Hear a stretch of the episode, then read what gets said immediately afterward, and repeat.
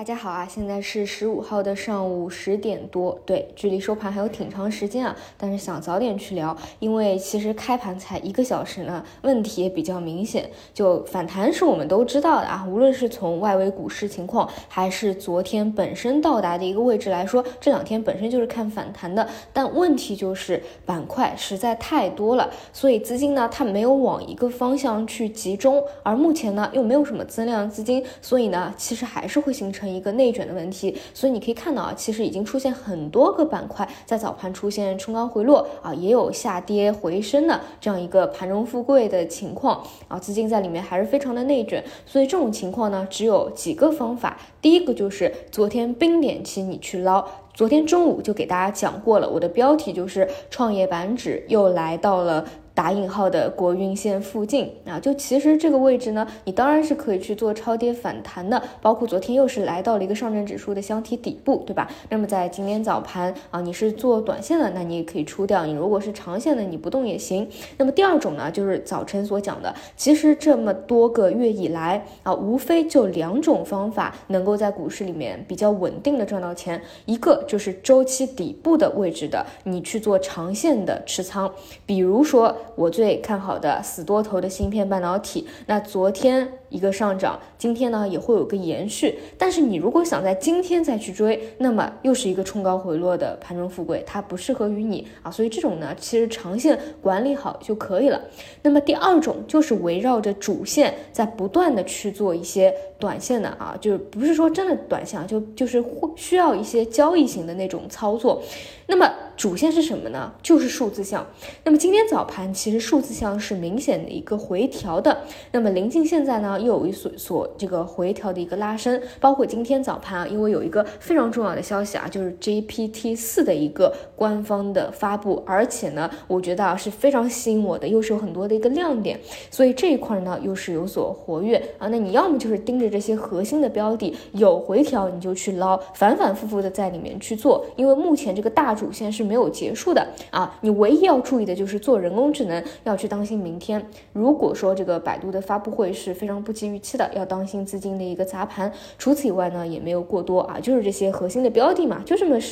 其实就这么几个十几个嗯，在里面反复的轮动。在股市下跌回调期啊，是这样的思路。其实，在反弹上升期也是同样的一个思路啊，不然你会想着啊，今天是一个反弹，你想要冲进去做，你就会发现很难。啊，因为基本上就是板块的一个内卷。你看今天热点也是很多，除了啊我们都知道的泛科技以外，早盘“一带一路”、中药。光刻胶、基建、周期等等啊，才一个多小时到现在啊，都已经是轮动过了，你很难去把握这个节奏的。所以对股市整体的观点呢没有变啊，偏长线的就是这些芯片半导体，或者说啊创业板确实是在一个低位了啊，哪怕后面会创新低，但是我认为下跌的幅度都不大了啊，那这种你都可以长期去关注着。那短线的话还是就是人工智能的博弈吧啊，明天就是一个关键的，我认为是变盘节点啊。那么。今天早盘呢，注意到昨天。出反馈的这个中国卫通啊，相对还是比较抗跌的啊，但这一块呢，确实也是比较高位的啊。其实我也不建议去做啊，中字头后面还是看一个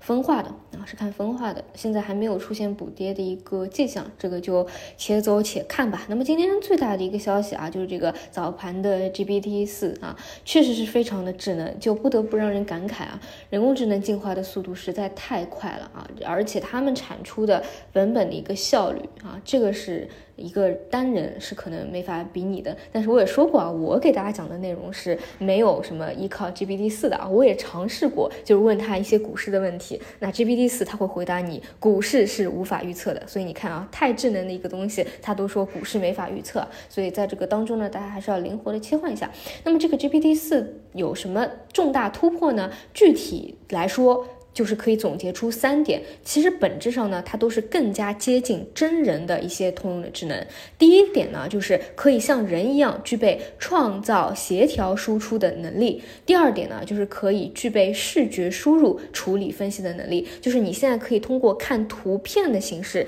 去输入，然后产出文字。第三个呢，就是像人一样具备超长文本的处理分析能力。目前来说呢，可以超过两万五千字长的文本，并且。且任务越复杂到一定程度，越可以体现出它的和三点五版本的一个差异，更加准确，更加能够处理细微之处啊！而且呢，作为一个啊，我作为一个应试教育一路上来的，第一个吸引我的是什么？他说智能程度大幅跃迁到什么程度呢？以美国的 BAR 律师执照统考为例，GPT 三点五是达到百分之十的水平分位，也就是倒数百分之十的水平，但是 GPT 四已经正数百分之十了，就是达到百分之九十的水平分位啊。这个生物奥林匹克竞赛从 GTP 三点五的百分之三十一的水平分位，直接飙升到百分之九十九的水平分位，已经达到这个国际奥赛金奖水准。哇，作为一个啊这个被应试教育折磨到大的小孩子啊，看到这个哇太智能了，以后都不知道该会不会失业了啊。所以确实啊，你要知道这个产业趋势是放在这边的啊。现在是 GPT 四，那未来呢啊，这个肯定还是会往。更新的一个方向去迭代，所以我还是觉得，嗯，既然有这么一个比较明显的产业趋势的革新啊，就是无论是在我们生活当中，你要去学会运用它啊，帮助你的工作生活更加提高效率以外，其实，在股市当中呢，得长期关注着啊，就哪怕明天是一个变盘点是户向下变盘，但是真的是回调了一大波以后，你还是得去看着的，因为这一块确实是全球产业每天都在出新的一个应用端。好吧，这个就是今天早晨的内容，我们更多就晚上再说。